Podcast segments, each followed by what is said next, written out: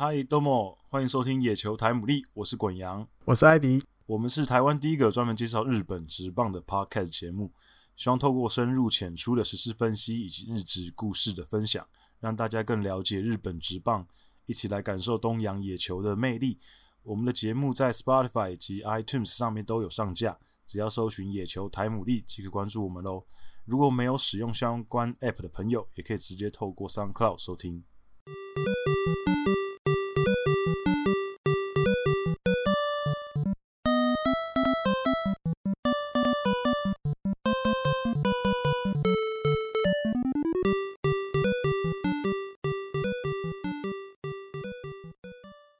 来到一个礼拜一次的野球台牡蛎节目的时间了。那今天。呃，上礼拜跟大家分享了好消息，就是日本职棒终于呃要开打了，嗯，然后日程都排出来了。虽然说呃发生了一些突发状况啊，就是有版本永人跟高层，那高层呃大臣跟大城、嗯、跟大臣卓三两个人就是有感染新冠病毒肺炎，可是他们两个是呃感染的期间。是因为已经产生抗体了，其实他们评估了一下，觉得好像还可以，没有传染的地，对，没有传染的一些顾虑，嗯、所以呃，目前两个应该是已经出院了，可是还没有，快要住院，快要住院，快了，快了，对，准备要准准备快，差不多了啦，嗯。然后原城的监督也有今天有提到说，就是呃，会再评估一下他们什么时候呃回归赛场啊，所以呢，今天就是。MPB 在前几天吧，前天还是昨天宣布说，嗯，八号八号对八号宣布说要在开幕前针对呃日本职棒的全部的选手，大概两千多个。他说总计大概也可以到大概两千多个人。那因为要加监督教练，嗯，所有队职员，对，还有所有的裁判，嗯，这样。就是大概两千多人，嗯，然后全部都要进行呃检查，嗯，PCR 的检查，对，PCR 检查，然后呃，除了一开始检查之外，之后的每一个月，对，也都会检查，一个月还要再检查一次，对，就是尽量避免在第二波或第三波的感染，嗯，这样子。那这一个当然呃花费应该是会非常的呃非常的恐怖，可是。如果既然要开打的话，这个也是必要之二啦。其实就是像我们上一集讲的，我真的觉得版本跟大城突然来这一下，让大家对让大家那个发条要上紧一点，不是以为哦开打就哇热闹开打，就是你虽然开打，但是你对新冠肺炎的警戒心不能松懈。为什么？好像反正我对，反正我无观众啊，反正就这样。啊，可能管理上有时候就会出去跟朋友聚个会什么什么的。事实上，你如果要很安全、很安全的话，就是通通都要避免。对啊，是啊，对，就是你大概只有球场，然后饭店，就这样而已。然后一路到年底，对，短时间之内就应该还是都要特别小心啊，因为这个真的没有这么快，加上日本现在的整个状况也没有到这么稳定。对啊，是啊，所以。对，所以大家还是小心为上。嗯，然后再来就是选秀日期，现在已经确定了，要提前在十月二十六号，礼拜一。对对对，嗯、那一天，呃，原本是十一月五号，对，那他往前推了大概将近一一个礼拜以上，嗯，大概一个礼拜。对，那这也是为了有些学生。可能他们会面临一些呃升学或就业的抉择，所以往前一点，让他们有比较充裕的时间，嗯，去决定到底是要参加选秀还是走其他的路线，这样，嗯，还是去去工作这样。对，然后呃，一军选手登录的名额确定要增加了，几乎等于确定了，因为媒体都这样写了。对，就基本上应该呃。当时当时这有这个讨论出来的时候，我就觉得基本上应该一定会一定会增加，因因为就是赛程的关系，如果不增加的话，真的对球队的负担太大，会打到哀哀叫，不行。嗯，对。那今天甚至其实也有在讨论的，就是杨将名额增加嘛。也会，我看的新闻都这样写，我觉得也会，那个氛围就是应该也会、呃，对，就是增加成五个人。嗯，那他然后就很多媒体其实就在讨论说，哎、欸，那呃，如果增加五个人的话，那是大概哪一些球队会算是最得力？嗯嗯嗯，是最有机会因为这个增加洋将登陆名额，然后得到最有利的位置。那有几个名字被提出来，比如说横滨，嗯，然后呃阪神，嗯，因为大家都知道阪神今年整个就已经差点急了，就是已经已经 T D 超过了，已经集了七支洋将，八只，所以八只。两个两、嗯、个 T D，对啊，对，两只 T D，所以如果增加一个的话，对他们的攻击力最大化。应该是一个、呃很大的帮助，而且重点是，即便是现在的状况，阪神到目前为止练习赛的全员打其实蛮多的，嗯哼，对，也其实也蛮会打的。那如果增加的话，那当然是更恐怖。然后再就是很多人提到的横滨，嗯，因为大家都知道横滨现在，呃，虽然今年少了同乡佳治。可是打线找来了 Austin，那 Austin 到目前为止练习赛打得非常好。然后之前呃春训的时候，那时候官办热身赛的时候，其实表现也很好。哎，所以他势必会是今年很主力的打者。嗯，然后还有就是 Lopez，对，那他也一定会上的状况下，然后再加上 Soto，嗯，所以这三个人基本上是应该是一定会用的状况下。原本如果没有增加呃杨将的名额的话，那投手那边 Escobar 跟那个巴东，跟新的先发的洋投，可能就三个人选一个上。嗯哼。可是现在如果增加一个的话，变成三个可以选两个。对。那看是要两个都摆在中继给巴东跟 Escobar，还是 Escobar 跟巴东两个人轮流用，然后另外一个先发这样子用。那所以横滨和阪神两个看起来是呃最立即可以感觉看到效果的，就是可以三支炮摆上去的。对对其他球队艾迪哥，你的火腿火腿好像就还火腿就刚好五个全上啊。火腿 我我上上一次的时候我就稍微统计了一下，火腿好像就是十二个球队里面最刚好。他现在在队上的就五个洋将而已，其他都超过五个。这样子。这样子，王柏荣就不用竞争了，不用竞争，通通哎，通通都可以登录，嗯，对，都上都上。顺便补充一下，刚刚漏掉的，现在他们计划是原本登录二十九个，一军登录名单二十九个，要扩大到三十一个，等于多两个人可以在一军。那每一场可以上场的选手是二十五个加一个，变二十六。嗯哼，嗯哼。那另外一个就是我们刚提的杨将，也可能四个变五个加一个，这样还有那个球员登录的限制大限，原本都是七月底啊，七月三十一嘛，那但一定要延后，因为你六月十九才开始打，你还七月三十一就不能，这样太苛了，所以延后到九月三十号，嗯嗯，往后延两个月，对对对对对，目前大概会怎么讲？会稍微因应这个。特别的一年，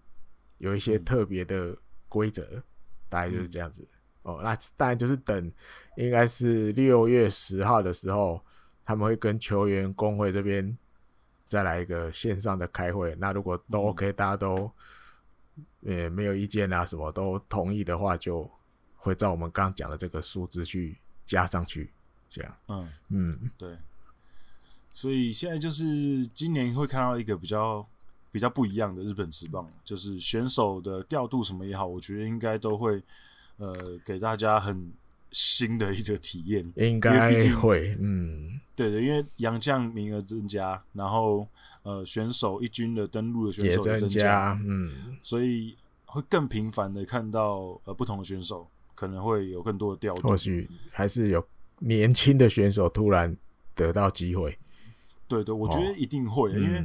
赛程这么频繁的话，嗯、我们当然现在是假设啦，嗯，当然是不希望发生，可是难保可能会有一些选手会受伤，嗯，那可能就会加速那些新陈代谢，就是对啊，呃嗯，新的选手就会忙补上来，因为赛程这么紧凑，你根本就没有时间放一个伤兵在你的阵容里面，嗯，就占据一个名额。对，所以我觉得今年应该会看到一个蛮不不一样面貌的日本职棒。嗯，嗯，对，所以我觉得我个人是蛮期待的。原本原本其实刚开始的时候，我不期不待啊，并 并没有这么的期待。是啊，我那时候我那时我那时候就讲说，我那时候只是想说，哦，好，就是终于要开打了这样子。可是现在时间越来越近了，我其实有越来越期待的感觉。十天，十天，最后十天，对，有有越来越期待，越来越觉得，呃，好像越来越有实感了。嗯，这个实感就觉得，哦，好像真的要就要开始，一切都要开始这样。捏了会痛，就对？哦，对有对对对对，以原本以为是假的，都是梦。啊 对，再来，刚前面嗯刚前面讨论了这么多，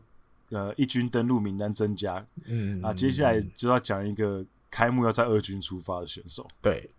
这应该就是大家关心的哦。对，松坂大辅。嗯那原本呃一开始的时候，其实前面几个月嗯曾经有一度，其实他们是说他松坂大辅应该会是在一军先发轮值里面，对，可是呃他在练习赛出赛之后，嗯，中继出赛，在七号那天吧，对中日的比赛，投了上场四投一局啊。对上场投了一局，然后其实也没有被打安打，投一个保送，嗯。然后没有掉分，可是然后最快球速是一百三十六公里，嗯哼，可是那场比赛结束之后，呃，直击监督就说这个没办法，开幕没办法用，嗯哼，所以就已经明讲说他开幕会从二军开始起步。嗯那我觉得这个也也也不难不难想象啦，因为松坂，呃，我觉得呃，就是他已经年纪到这个程度，我觉得他应该还是会有一个自己的调整的步调。那可能现在他还不是他最好的状况，因为毕竟其实中间日本职棒也停了一阵子嘛，嗯有时候我觉得就先让他慢慢的调整。只是我觉得呃，西武队可能。还是会有一些问题存在，因为他们的使用的先发投手在呃现在的这几天的练习赛里面，其实他们启用的先发投手数量其实没有别别别的球队这么多。嗯哼，就他们目还前找不起六个的意思要。对他们现在启用过了，呃，我刚刚看了一下，应该是四个先发投手。哦，四个，嗯哼，对，高桥光成，嗯。然后呃，尼鲁、啊，松松本航嗯跟，宇作海人。嗯哼，对，然后其他队有些队可能用过了呃六个、七个先发投手，嗯。对，所以我觉得西武到目前为止就只用了刚刚那四个，高桥工程出来两次，啊哈，可是可是其他球队基本上都还没有出赛两次的投手，嗯。比如说像呃养乐多，然后中日、广岛、阪神、横滨。呃，软银、乐天、罗德、火腿、欧力士这十支球队，目前为止都已经派出过超过六个，就是六个，刚好都六个先发投手。因为然后嗯，每队不同啦，我觉得。对，然后只有巨人跟西武只有派四个，所以我觉得，呃，当然他们场次不一样啦，场次不一样，可是看起来好像他们两队目前可能还在找他们的先发投手的该要怎么排会比较好。嗯，我觉得每队状况不同。你说火腿来讲就好了，其实春田透跟金子今天也都出来，等于都第二次出来了。对，所以或许西武是比较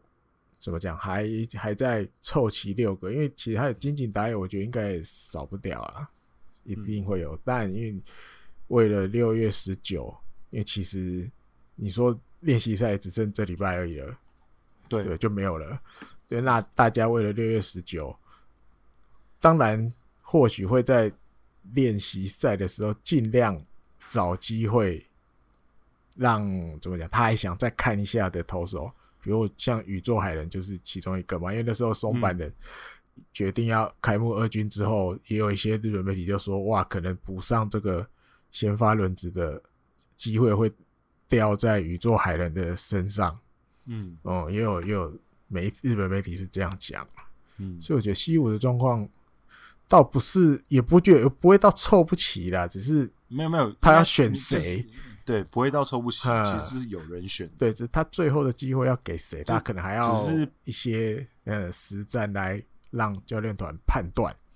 对，就是派出来的目前还是比较少。嗯，啊，还有几天，还有五天嘛，对。嗯嗯。不过讲到宇宙海人，来跟大家分享一个就是蛮有趣的数据：练习适合到目前为止打到现在。宇宙海人的呃平均直球速度是所有的投手里面倒数第二名的。嗯哼，对，他平均的直球的球速是一百二十七点二公里，然后最低的呢，其实也很好猜，就是他就是木田和久。嗯哼，今天他的前辈，他的前辈，平均一百二十三点五公里而已。嗯哼，直球对，其实后面三名全部都是下钩的啦。都是下钩的那种，对，只是只有他们两个连一百三都不到，不到，因为因为高桥里平均还有一百三，算快的哦，嗯，对对，算快的。然后很有趣的是，高桥里平均一百三十三，然后斋藤佑树他并不是下钩的，可是他平均直球早就不到一百四啊，他平均直球速度只有一百三十四点七，对啊，他去年就不到了吧，就。比高桥里呃快了一公里，他肩膀其实早就已经不太行，不太行了啦。嗯，对，所以就跟大家分享一下这个统计的数据。嗯，还有松板的啊，就是直击监督对于松板，他为什么要让他从二军出发，还有一些呃他判断的依据。因为还有一个就是，其实松坂三月底的时候，他膝盖就。不舒服了嘛？都有在打针接受治疗。嗯，那等于现在才开始，有点算进入调整、实战调整的感觉而已。所以你说那一天其实也就是刻意让他上去投一局，你也没有要看什么，就是让他有一个比赛的感觉，找回来的机会。那其实他们心里也知道，他一定来不及。开幕的时候就有办法在一军，因为直接用心里的那个判断的标准是，他觉得松坂你至少要有能够投一百球的实力的时候，能力来不能讲实力，能力的时候，体力啊什么的都具备了这个这个标准的时候，他就会去找机会让他上一军。那他心里想的就是在二军，你先在二军当一个二军的轮值。好，比如下一次在二军出来的时候，比如我们设定个三十几球、四十几球，在下一次登板的时候，可能设定个五十几、六十几，就这样循序渐进，一步一步调整到，哇，你这次登板体力可以够足够投到一百球左右了，嗯，我们就来找那个机会，把你上一局升上一军去当轮值。对，因为那一天松坂投完一局之后，嗯。他下去之后，他马上就进牛棚继续投球，嗯、就是他、嗯、他没有休息，嗯，他就是等于他就还是有补一些球数，对啊，在牛棚，对，因为他说那天他上场其实没有，呃，他自己说了，他没有投太多直球，所以他在进去牛棚之后，他其实就是一投很多他的直球，就是他还在确认一些，呃，他可能投球姿势上的东西，还有。他的投球的感觉，就像艾迪哥刚刚讲，他就是还在找那个感觉，慢慢来，就对啊，急不得，嗯。呃，不过像他这种老将，其实就像我刚刚前面讲的，他的调整的步调，我相信他自己也会自己去抓嘛。那之前因为有休息一段时间了，我觉得第一个最大的前提就是身上尽量不要有痛痛出现，那他就好调整，教练团也好找。时机点让他上去，因为你说投一百球，我觉得以松板的的能力不难啦。你像他那时候在中日，其实就算是去年，我记得他才出来两次，我记得也有一次是很接近一百球，还是九十一的样子吧。那二零一八的时候，好几次都其实都有甚至超过一百球的都有。嗯，就以他现在的投球形态，还有他这么多经验的累积，虽然他自己也早知道他不是已经不是速球跟打者对决的了，他一定就是啊边边角角，或是用一些变化球，先拿个好球速，然后再用一些比较微变化的球，让你打不中球心。他的投球形态已经大概就是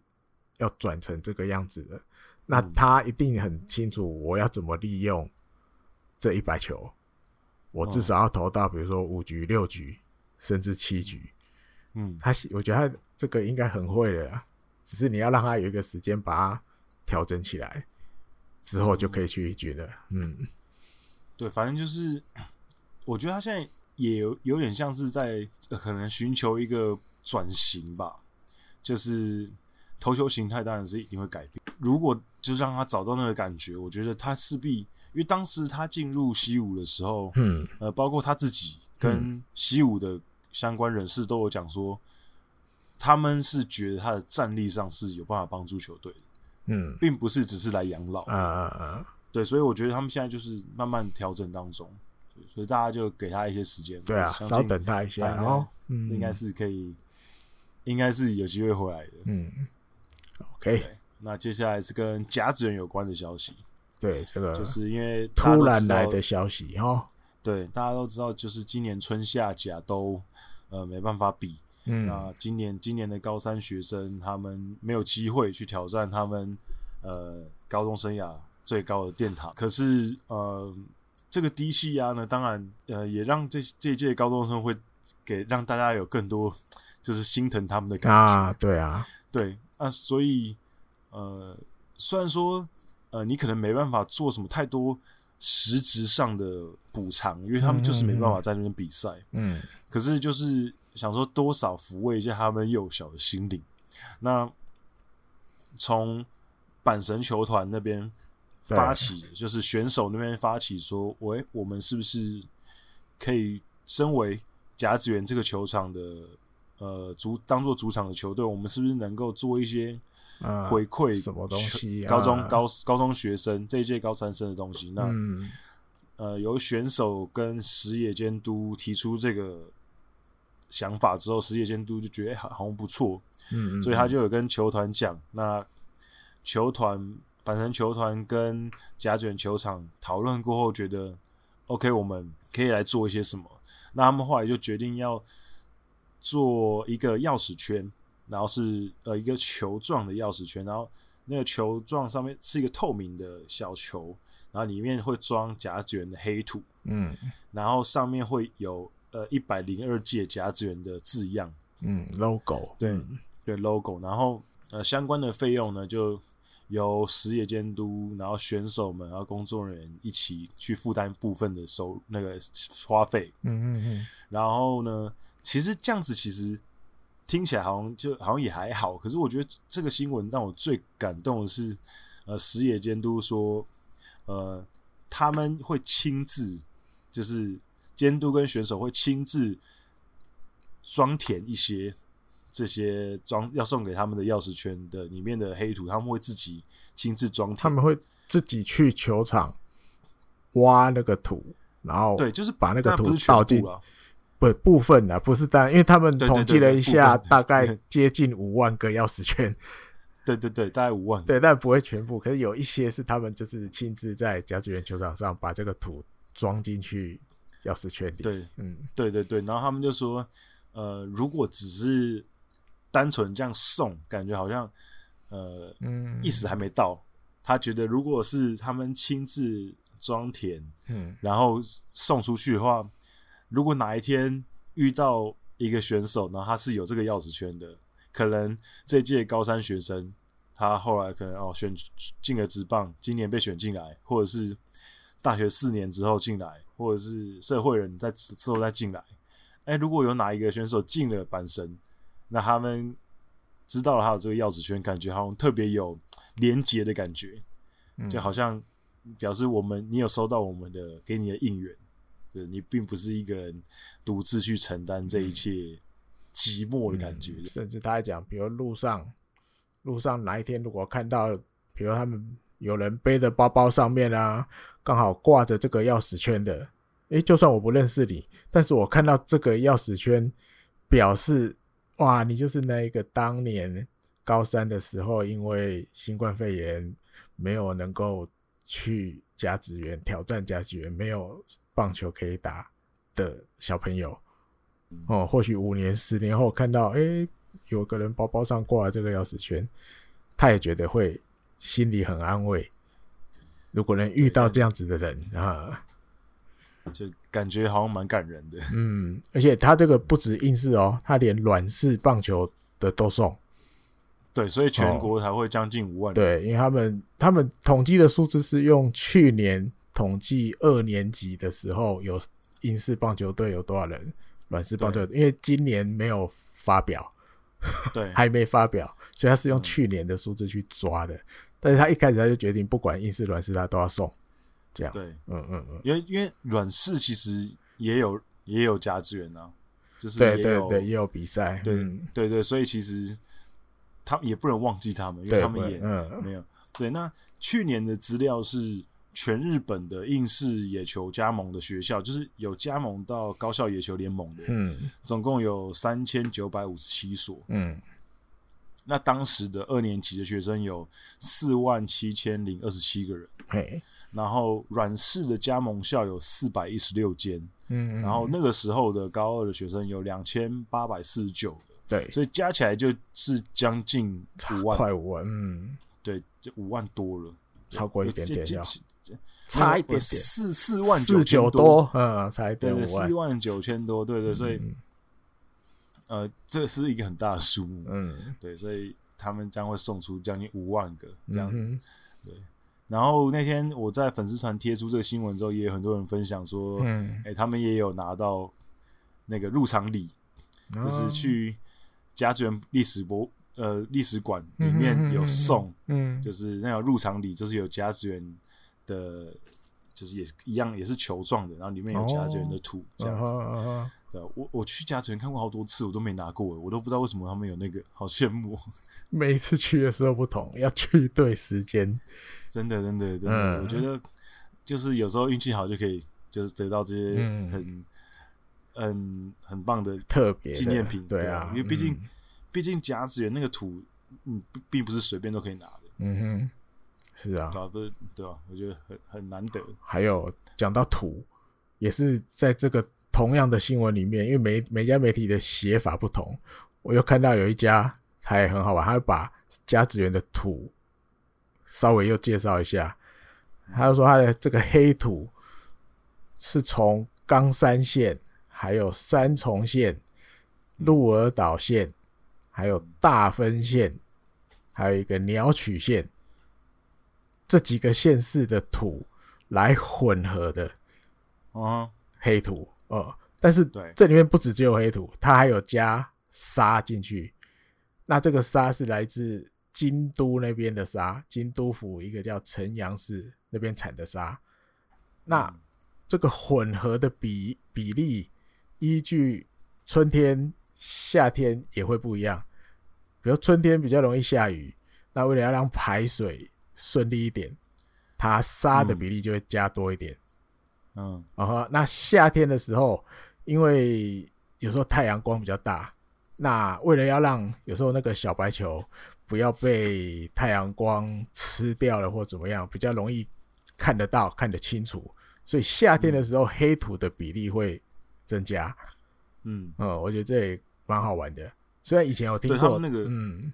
嗯。但是没没有看到哇，居然这么多线，冈山、三重、鹿儿岛、大分、鸟取五个县的土合起来的黑土。对，因为他们那很讲究，对，就是阪神园艺是很猛，呃，没错没错，全全国知名。嗯，然后现在既然提到了高中选手，下一个其实跟学生棒球也很有关系。再往下，对，就是。呃，巨人队呢，他们决定要发起一个叫做 OB 球探的一个制度。嗯，就是因为他们，你知道巨人队历史很悠久，所以他们其实很多 OB 选手现在其实是在遍布全国，遍布全国一些可能呃国中啊、国小啊那种少棒社区少棒啊担任一些指导者的工作。打球，嗯，对，那他们集结了全国大概二十一个 OB，那他们希望可以去呃透过他们通报一些，欸，可能他们有指导过的小学生或者中学生，希望可以提供球团一些情报。透过他们这些原本是职业选手的火眼金睛，也看有没有可以发掘下一个千鹤跟甲斐。嗯哼，对对，那新闻是这样写的，对对对，就是对，因为他们就说当初，比如说像千鹤好了，嗯，千鹤其实可能 OK，千鹤稍微好一点，就是除了软银之外，有一些其他球团也有注意到千鹤。嗯，可是他们，可是他们就说，像甲斐就是日职，基本上除了软银之外，另外十一支球团都是完全没有在他们雷达内的。嗯哼，就是一个只有软银发掘到的一个算是璞玉。嗯，然后现在成为日本职棒代表性的捕手之一。嗯哼，对，所以看得出来巨人队也有点想要。好好的搞这一套，从他这几年开始，也也选了越来越多的育成选手，这点可以稍微看出来，就是他们也有一些养成的想法。当然，养归养，可是他们其实还是花很多钱在买 FA。嗯，那我觉得这个其实也没有冲突啦，就是看是养的比较快，还是买的比较快。嗯哼，对。我艾迪哥有没有想要补充的？我的看法有一点点不一样，我觉得这有一点点。怎么讲？明着来做一些以前暗着做的事，他他就是讲的比较好听，这样。对，他故意用一个好听的东西包装起来，然后让它变台面化。对，因为他像今年你说他刚刚提到嘛，二十一个 OB 球探，对，比如北海道有了。然后冲绳他找大野轮，冲绳对，冲绳要找大野轮，这大家都知道，当年算一个悲剧的英雄嘛，在高校的时候，对，所以这些 OB，他那个那个出来讲的时候，他又特别强调一点，他说他们这些球团的 OB 不会去太在意技术性的评价，他们要先从，比如说小朋友的性格。小朋友的这个跟人际关系啊，在球队里面跟队友们相处的情形啊，还有这个练球的时候的态度啊，是不是很积极，还是怎么样怎么样的？先提供这些东西给就是每个地区的这些巨人的正规的球探，那由这些球探在怎么统筹的意思是这样。嗯，那我心里就想，啊，他也才小学欸。啊，就算大一点点，也才国中，对，就好像也看不出什么所以然来。或许有一些小朋友可以，但是我相信一定有一些还看不出来啊。嗯，那一般大家心里想，你在少棒的时候，你会比较受瞩目，想必大概就是人家都一百五十几，你可能就一六几嘛。对，嗯，大家都一四几，你可能就一五几嘛，或者是大家球速只能投八九十，诶，这个小朋友可以投一一五。你才会特别去注重他，特别关心他吧？我觉得我的解，我的想法是这样。对，个性应该可能不是这么重要。对啊，对，所以就是包，我觉得就是一个把它包装了。然后现在我明着来了，反正我 OB 够多，而且他已经讲了，计划三年左右要全国四十七个都道府县，嗯，都至少要有一个。嗯，那目的当然就像刚刚鬼岩讲，他们想要找第二个千鹤，找第二个甲斐。会不会太早？嗯、我觉得很算很早了。小学就要把人家 mark 起来，而且又要不接触，一旦不能接触，哎，规定一定不行嘛。你再再怎么样，你也要高校以后才能有一个比较正式的嘛。你不能小学的时候就已经开始在那边跟人家爸爸妈妈玩闹啊什么什么的。对，那所以当然就利用这些 OB，他可能在地方上有人脉。对，比如说像北海道那个高梨方仓。他其实，在巨人也没有打几年，但是他的家族在北海道那边蛮不得了，尤其他的爸爸高梨英夫已经过世了，我记得二零一八年吧。可高梨英夫以前在社会人的时候，他有一个叫做 Mister 社会人的称号，哦、他曾经保持了很多年是那个社会人通算打全垒打打最多的人。嗯哦，那还有这个高里英夫，除了高里方长，他还有一个儿子叫高里利阳，他们都是、哦、就是长期都在北海道那边，就是一直在为这些基层棒球付出。那他们都是那个札幌第一高的学长学弟，那爸爸也指导过札幌第一高，所以其实他们在那边经营的很久，认识的人很多，一定的嘛。我觉得一定是目的，只是这样啊，希望大家在地方上的人脉啊，多去找出一些，好像就是我觉得就就就明着讲了，身体条件、潜力比较好的小朋友，那我们来做一个长时间的观察追踪。我觉得讲明其实就是这样吧。什么什么个性啊，人际关系呀、啊，什么的，有一点 给供哎，讲一讲，讲一讲，嗯嗯嗯嗯，其实就是说说白了一点，就是他们就是呃讲的比较好听，可是其实就是他们表示他们说会接触一下，因为他新闻里面有特别提到说，嗯，这些 OB 不是球探哦、喔，对他们不是球探，他们对对对对对，对他他他有说哦，这个这他们不是球探哦、喔，不是哦、喔。就是感觉有点此地无银三百两，对，只是名字上有用 “scout” 这个这个词，可实际上他们因为球真正的那个球团的球队是要登录的，对对对，他们这他们这特别说，哎，他们没有登录哦，对，他们不是登录的，嗯，对，就是好像想要规避一些什么责任，对啊，那你又要他们去观察这么多小朋友，那得到的又要回报到正规的球队那边，所以所以我在讲这包装过的嘛。但但你只要不不去违反规，对对对，不违反规定，其实也 OK 啦。对，那其实就是看着别的球团都真的找到这种我们都不知道的人太多次了，被刺激到了，我们要开始找那些你们不知道的。对呀，但要比人脉大来比，我们的 OB 真的也很多啊，对不对？这样就是。其实如果没有认识这么多的运动用品店的老板的话，就只好跟人家比 OB 的人数。对对对对对，对对，毕竟 OB 是真的很多。没错，对啊，嗯。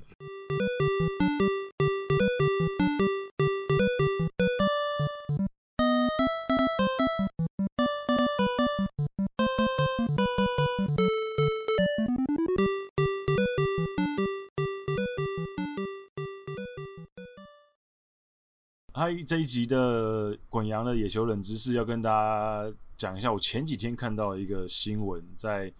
讲说一些很有趣的日本职棒过去的一些记录啊。这次我看到很有趣的记录是，呃，史上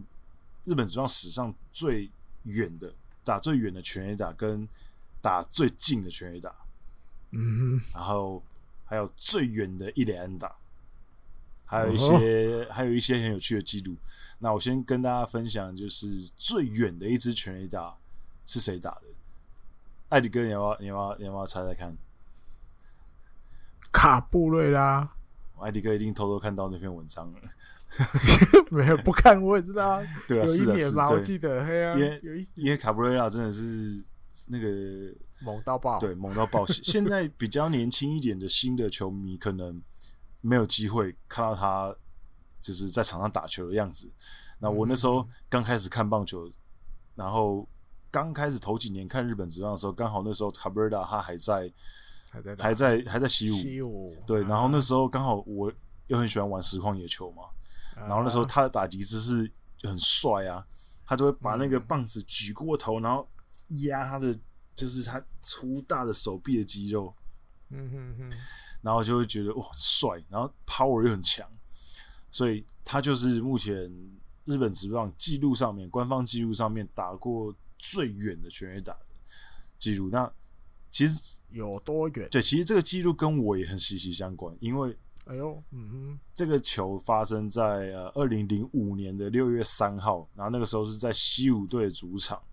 嗯，那场比赛是西武队横滨的比赛，嗯哼，然后呢？投手是三浦大辅啊，对，有印象。对，三浦大辅。然后，呃，三浦大辅呢，他其实是一个蛮容易被打全垒打的投手。对，嗯、那如果你有玩实况野球或野球魂的话，你就会知道三浦大辅通常都会有一个副副副的技能，叫做一发，就是一发病，对，啊、很容易被打全垒打。嗯、然后他那一球被卡布雷拉打到了呃外野的，就是因为大家知道那个西武巨蛋，它的上面是后来后来加上去的嘛，就是一个钢骨的一个屋顶，对，他直接打到了左外野方向的屋顶上面，打到钢骨的地方。嗯嗯嗯。那他们那时候裁判就认定这是全垒打，因为打在外野，打在外野的地方。然后他们就推定这球大概如果没有打到那个屋顶的话，大概可以飞一百八十公尺。然后所以他们现在在那个你 你现在如果去西武巨蛋的话，你在那个地方会看到一个旗子。就是西武西武队在那边挂了一个旗子，就是以资纪念，就是说这个地方就是卡布雷拉打过一支这么远的全垒打在那个地方，那个点啊，对，很猛，对，然后刚好也是三浦大辅投的，所以这个记录也算是，就是跟我息息相关，刻在你的心里，对对对对对。再来就是最短全垒打，最短飞的最短的，嗯哼，是短到没办法想象的。那个事情是发生在一九七二年的七月四号，然后那场比赛是罗德队对上南海队的比赛。嗯、那那场比赛其实呃打出这支全垒打的是那个千代启介这个罗德队的选手。那他那时候是在上场打击的时候呢，那时候是二二垒有人，然后两人出局的状况下，他打了一个。三垒的飞球，呃，蛮强、蛮蛮强劲的飞球。然后那个飞球呢，在三垒手的面前落下来。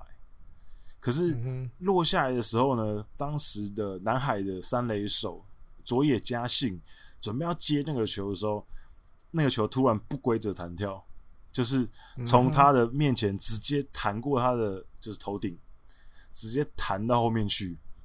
嗯，然后弹到后面去的时候就。沿着左边线呢，就是一直滚，滚到了左外野，然后刚好外野手处理球的时候又有一些瑕疵，所以千代又直接敲回来，然后最后他们就是以那个球最先弹的那个点嘛，是只有二十、嗯，只有二十二公尺而已，所以那就是目前日本职棒史上最短飞距离的全垒打。就只飞了二十二公尺，然后它就是像一个有一点像我们讲掐波逼的那种平飞，微微平飞，但是飞得很快的球。对，一个就是它的第一个落点其实就只有二十二公尺，对这样的意思。对对对对对。可是当然后面他刚才滚得很远啊，他滚得很远，因为他就跑跑跑跑跑。对，因为就是呃，我我不太确定。就是这个中文要怎么讲？就是日文就是讲那个嘛，liner 嘛，就是就平飞球，平飞球，对，平飞球很强劲的，然后没接到，这样弹走这样。只是他第一个落点很快就出现了，对对对对，就是二十二公尺，然后就一路滚滚滚，对，然后走位的时候又处理的比较慢，对对对，所以刚讲这首千田，对，他就一溜烟跑回来了，跑回本垒了，对，所以这个就是。日本职棒史上最短距离的全垒打，那我觉得也应该也很难破了，因为你要再怎么弹，应该也应该也很难。就是你你说一百八十公尺这个超大号的全垒打，我觉得一定是有办法破的，因为美国职棒最远的就是一百九十五公尺啊，对，所以你基本上你力量够是有机会可以破的。可是你说二十二公尺，我觉得就很难了。就是你可能要在比短更才难，对对对对，你可能就真的要可能点一个，可能打一个超级用砍的，然后砍一个内野高弹跳，然后砍出去，然后你还要祈祷，就是可能外野手在没有失误的状况下不小心处理球失误，然后你、呃、高高弹跳也滚不远呢。对对对，我觉得就是还是要 line 大概剧本这剧本大概就要像我们刚讲的这个感觉，嗯、然后左外野又要突然脱线一下。对，然后也可以记录上又不能又不能被记失误，不能失误，不能失误的太严重，就是要若有似无的处理失误，又要 脱线，但是又不能被记失误，这样 对，所以这个其实比打远更难，更难，对对对对，然后接下来还要跟大家讲一个也跟打远有关的，是目前日本职棒历史上最远的一连安打，最远的一连安打。对，那这个记录当然其实也就也是卡布瑞拉创下的，还是他，因为毕竟要打远的话，应该很少人可以要找，就是要找他。对对对对，他那时候是发生在二零零二年的五月六号，那场比赛是在那场比赛跟日本火腿打的。你看，我跟艾迪哥喜欢的球队刚好。各中一个，都被他猫过。对对对，那场比赛是在东京巨蛋，嗯，对，然后搬去札幌了。嗯，对对对，然后那个时候九局的时候，嗯，卡布雷拉打了一个在左外野上方直击东京巨蛋天井的一个推定两百公尺的一个大肥球，嗯，那那球是被认定是安打。没有安打，安打，安打，安打，安打，安打，对安打。可是他只有在一垒而已，所以所以就是算是以推定距离来讲，他就是史上最远的二垒安打。那可是因为那球如果如果是被判定成全垒打的话，那刚刚我们前面讲的第一个记录就被洗掉了啊，而且也会打破美国职棒的记录，因为美国职棒最远的记录是一百九十五。嗯，对，所以对哦，可惜是没有破，对，没有破。那那场比赛就是。打一个老远，然后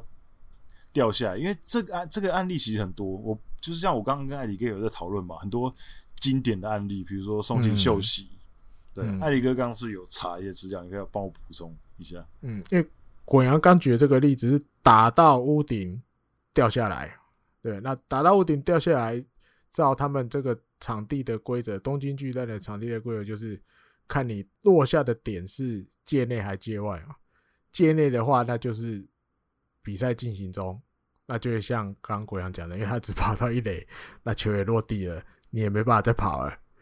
因为你球已经大概野手已经拿在手上了，你再跑一定出局，所以这记录就变最远的一雷安打，因为最远这是推算的嘛。那还有另外一种是。松井秀喜，我记得是松井秀喜跟大谷翔平只有这两个人做过的，就是球一样打出去，飞啊飞，飞啊飞，夹在里面。哎、欸，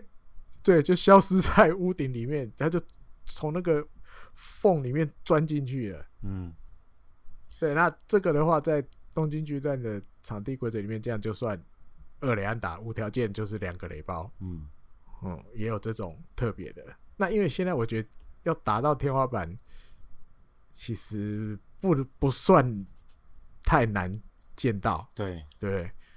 因为现在大家 power 也够，我记得中田翔好像也打过吧，我记得，而且冈本和真也打过，冈本和啊冈本和真也打过，对啊，你说你叫刘田打，我看他也没问题吧，他要打也打得到，对，其实没有这么难，哦，对。对，所以打到掉下来的情况会比较多，可是突然刚好就从那个缝缝球就钻进去了，这比较难。对，因为因为你球既然没有弹走，也是很难的，对啊，对，也是很难。然后，可是我觉得接下来这个也很特殊，就是我跟大家讲，就是史上最远的游击飞球接杀。啊哈，这这个事情是发生在听到这个听到这个词，但脑子里我已经有画面了，已经有画面是。这这件事情是发生在一九七二年的十月二十一号，那那个是一场。日本一的系列赛，嗯哼，那那个时候是阪急跟巨人队的比赛，是在后乐园球场。那时候还在后乐园球场。嗯、那我觉得应该就跟艾迪哥刚刚想的一样，这个被接杀的这个打者呢，啊、就是汪真志。就是你要记录成游飞游击飞球，对，因为哦，因为这个艾迪哥是因为知道这个故事的。为什么的原因，所以你会猜到。可是有些我我我看这个词就叫史，比如我再念一次嘛，好，大家听。嗯，史上最长飞行距离的游击飞球。嗯，大家应该脑子里不是先不要管谁打的谁接的，就是你脑子里应该就有浮现大概那个场景就出来了吧？没有，可是因为艾艾迪哥，因为你你知道那个历史背景。你知道那个？知道你知道那个 shift？我不知道，你不知道吗？我不知道，我不知道，不知道，我还没有看，我没有看完那个整个文章。嗯，但是先决条就是你记录上要被记飞球，表示这个球一定是游击手接的嘛？对对对，我的脑子里的画面是这样的。对，哎、欸，这样 OK，好，故事继续。对，游击手接的。对，那这个故事呢是在那场比赛的第三局。啊哈，那第三局那时候呢，王贞治上场打击。那那王贞治打了一个往中外野手方向飞的一个大飞球。那啊，说真的，其实那其实就是一个呃中外野的平凡的飞球。套一句呃前舍的口头禅，就是一个平凡的外野飞球。可是呢，因为是王贞治的关系，所以当时王贞治呢有一个特别的为为了要伺候他。所产生的布阵，那那时候是阪急队的监督西本信雄，他有一个专门对付王贞治的一个 shift，就是四个外野手，他会把游击手也调到外野去，所以所以游击手会站在中外野手的位置。啊哈，那当时呢，就是板级队的游击手大乔让就被放在外中外野的位置，所以那一球飞的一百一十五公尺的。飞球呢，中外野飞球就被大乔让接到，嗯，所以记录上是给一个游飞，就是游击手飞飞球接杀，所以这个就是史上最远的游击手飞球，游击飞球。啊，因为他是游击手被派到站在中外野那边，对对对对对。啊，艾迪哥，你不是你不是因为知道这个历史背景吗？那你刚刚是怎么？不是你刚刚就是你一开始念的那个词啊。啊。最远的游飞，哎、欸，你要被记录上记成游飞，就是游击手，那就是对对对，最后接到那个球的人一定就是游击手啊。那可你没有想到是王贞治，对，我没有想到，我是我，可是我脑中想的稍微又跟你最后实际上的不一样，因为他是。嗯那个特别布阵嘛，嗯，我想的是，因为他是追到追到后面去，我想他就一直冲，一直冲，一直冲，一直我来，我来，我来，我来，我来，哦哦，你你夸张，你以为他是那就是手背很广的游击手？太广，太夸张，去抢了外野手的工作是是，我的脑子是这样想啊。还有补充，接接到球的这个大桥浪，应该蛮多球迷朋友。有印象，有印象，对，他也是一个名将，还有来过统一，那个我们的统一是中华之棒，呃，应该二零零五到二零零七吧，对，球看那个时候球迷朋友监督吧，对不对？中职的球迷应该都会有一些印象，对对对，有印象，中职的球迷，对，他那时候是游击手，对，那个时候他正当年轻，对对对对，嗯哼，所以这个机会也是蛮有趣的，跟大家分享一下，嗯哼嗯哼。哦，对，还有一个，还有一个，嗯哼，还蛮有趣的，就是当时虽然就刚刚讲的王贞治虽然会被这个特别的布阵针对，可是说真的，当时那个系列赛，王贞治虽然已经派了四个外野手在守他了，可是他那个系列赛十六个打数还是有七支安打。哦好，这就等于就是这个这个 shift 对他来讲好像没有这么大的影响，就是就是。尽量而已，对对对，尽量，也只能尽量，也只能尽量，对对对对，嗯。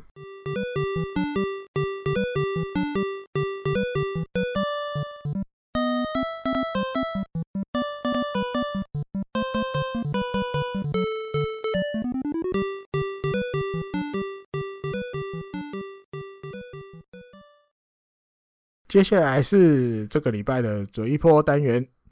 那大家知道我们期待已久的比赛，大概从六月二号开始，大家稍微都有解解闷，对对？稍微有看到一些比赛的实况了。那我们之前我记得节目也有提到，我那时候比如日本一些媒体还有我自己的想法，就有一些感觉说，是不是今年伤兵的情况或许会比比如往年更容易出现？嗯，那我就。稍微特别关注这这一个方面就对了。嗯，稍微统计一下，先念一下好不好？最近这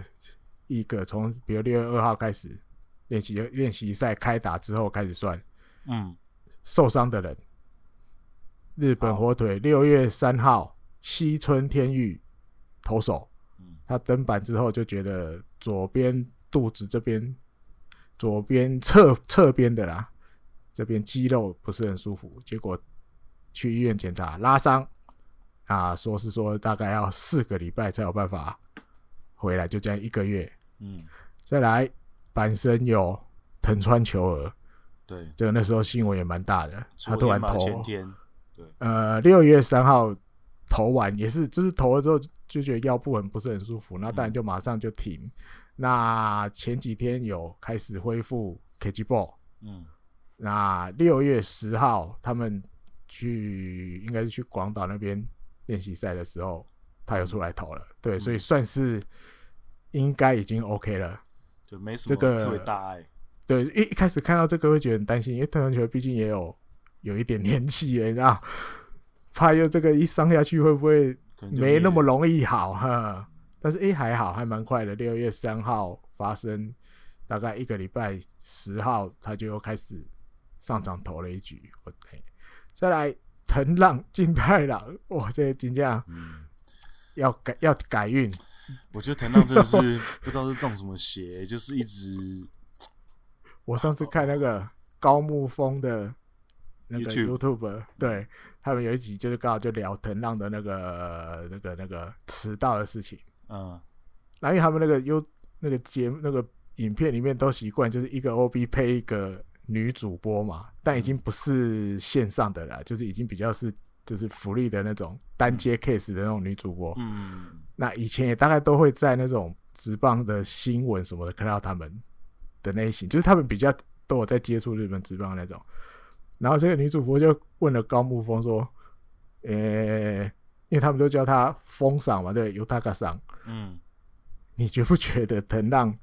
要去就是改运一下？”然后就叫高木应该要高木峰居然说：“我也觉得要，而且我认识的，要不要介绍给他？” 我觉得真的要需要，因为他最近真的是太多。太多奇怪的事情了吧？对啊，才到迟到，然后无限期二军，那当然就有翻牌让他在二军出来登板，结果哇，右胸部的这个肌肉轻度拉伤。那我我个人感觉是觉得他可能有比较想要赶快求表现，嗯，我觉得是，就是这个地方会受伤，我觉得应该跟就是他心里想要求表现，所以可能。投球的时候，这个用力的东西有比以往再多用了一些，平常可能不太用那么多的力，嗯，所以拉到了，嗯哼。再来罗德田村龙宏，嗯，也是比赛后突然急性腰痛，那目前看起来感觉田村龙宏这个算数一数二严重的，对，不过。对对，罗德球迷来讲，稍微好一点的消息是，他们的新人捕手佐藤都志也猛到一个不行。哎，敲两发全垒打，对对，对，也许也许就及时雨，呃，稍微还是本来有点头痛的问题，好像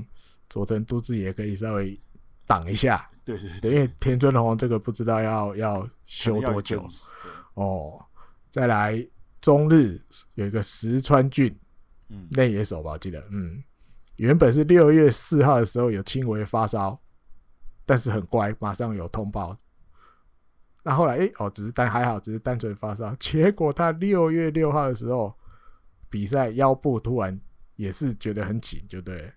嗯，那突然间现在就是没上场的状态。再来还有养乐多的岩见泰隆，嗯，他是那个。日文的报道里面，日本的报道里面写上半身的状况不是很好，嗯，当然没有细讲是哪里。还有巨人户根签名，他是在二军的比赛投啊投，投到右小腿，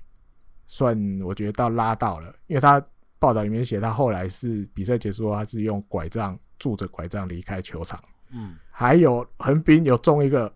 上茶谷大河，对。右手背手肘不是很舒服，嗯，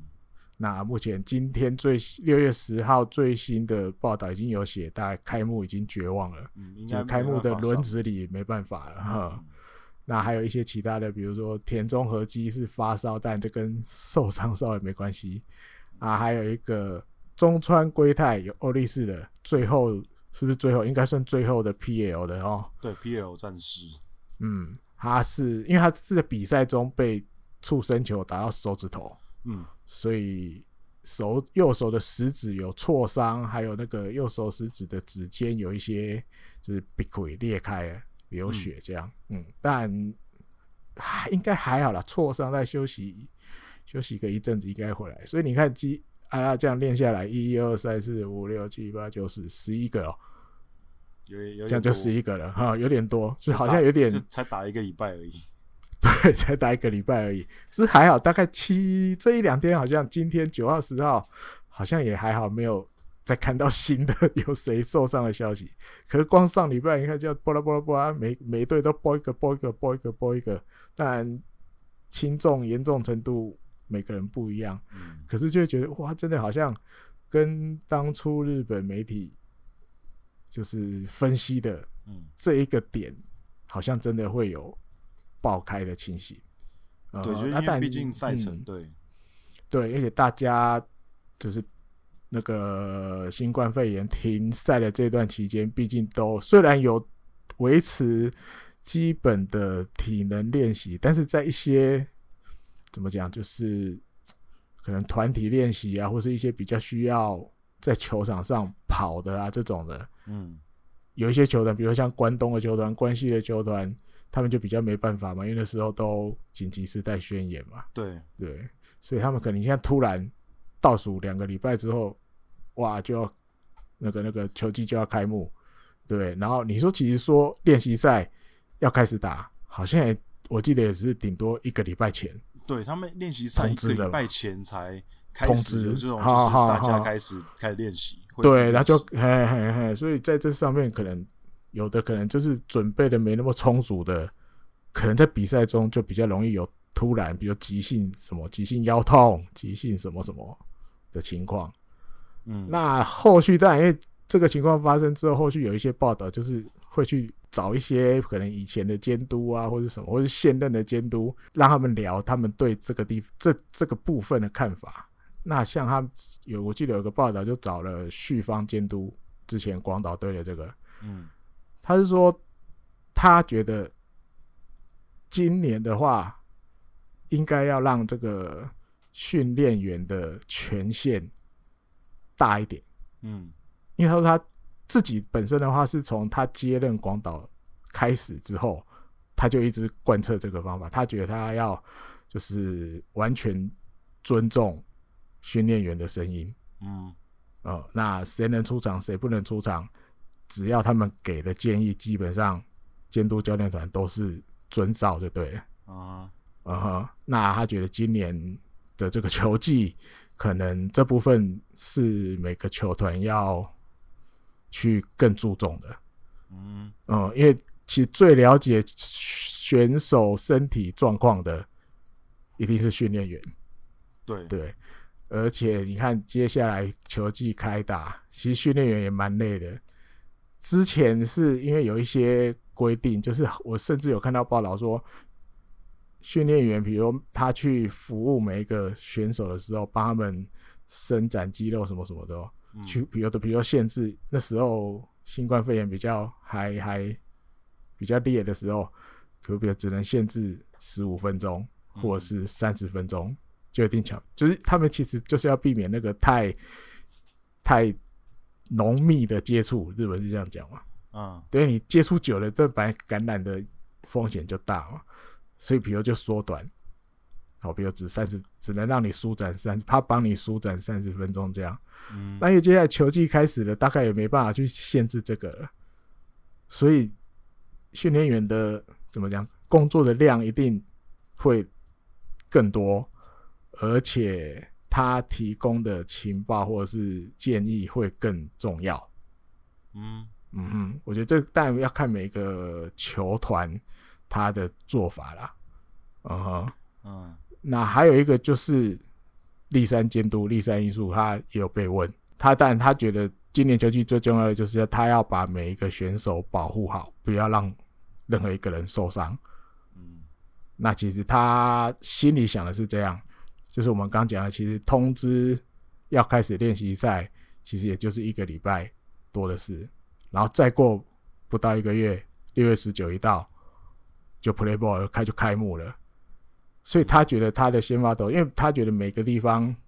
是每个球团在所在的区域其实不一样，对，比如像广岛他们那个时候疫情比较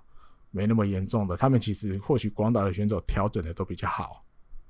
那他说，以他自己日本火腿而言，那个时候是所有选手分在两边，有一部分在北海道，有一部分在二军这边，关东这边千叶县。那其实大部分他们都没有做集体训练，集体训练是到了五月二十六号吧，才开始把大家聚集起来练球，嗯嗯、甚至他们连一场红白战都没打，嗯，就直接开始现在在打练习赛了，所以他觉得。其实日本或者现在的先发投手的调整算没那么快的，嗯，他甚至觉得开幕十九号那个时候可能都还没有办法让他们调整到投一百球的程度，嗯，所以他可能心里面想的，可能比如一开始他可能会用，你要说两个先发也好，或者是他去年就在用的这种短先发也好，嗯，他可能就会去往这个一开始秋季一开始他会往这个方面去。去让选手出场，他可能就嗯，除非你有办法在这么短的时间，你就有办法准备好能投一百球了，嗯，不然他可能一开始不会让那么超，可能七十五球他就先发投就拉下来了，他让第二个人上去分担了。哦，我觉得我觉得今年看球的重点，大家可以看更多就是教练调度的东西，调度的东西，尤其是牛棚，嗯，就像艾迪哥刚刚讲的，可能。很多教练、很多监督会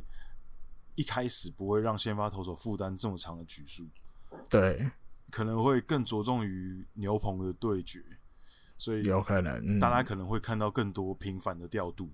那站在我的立场来看的话，我觉得这样其实也蛮好的，就是你可以看到比较丰富的调度的内容，而不是上去一个投手就是让他投满一百一十球这样子，然后下来这样子。就可能思路会稍微换一下啦，就是可能会有一个新的、不同的调度逻辑这样子。嗯，我觉得。没像今天的报道，就是后续就是又立三又被问了，他其实就有对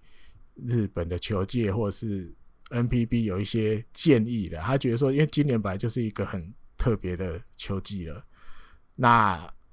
这一些就是我们这一段时间做的这一些事情，呃，还有再加上接下来球季中我们要做的这些事情，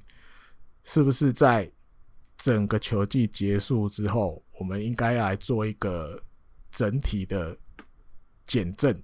嗯，就是我们来回想，到时候我们来回想这一年球季啊，我们什么地方这样做是对的，或是啊什么地方那样子做好像不太好。我们的这些东西是事后，我们应该要来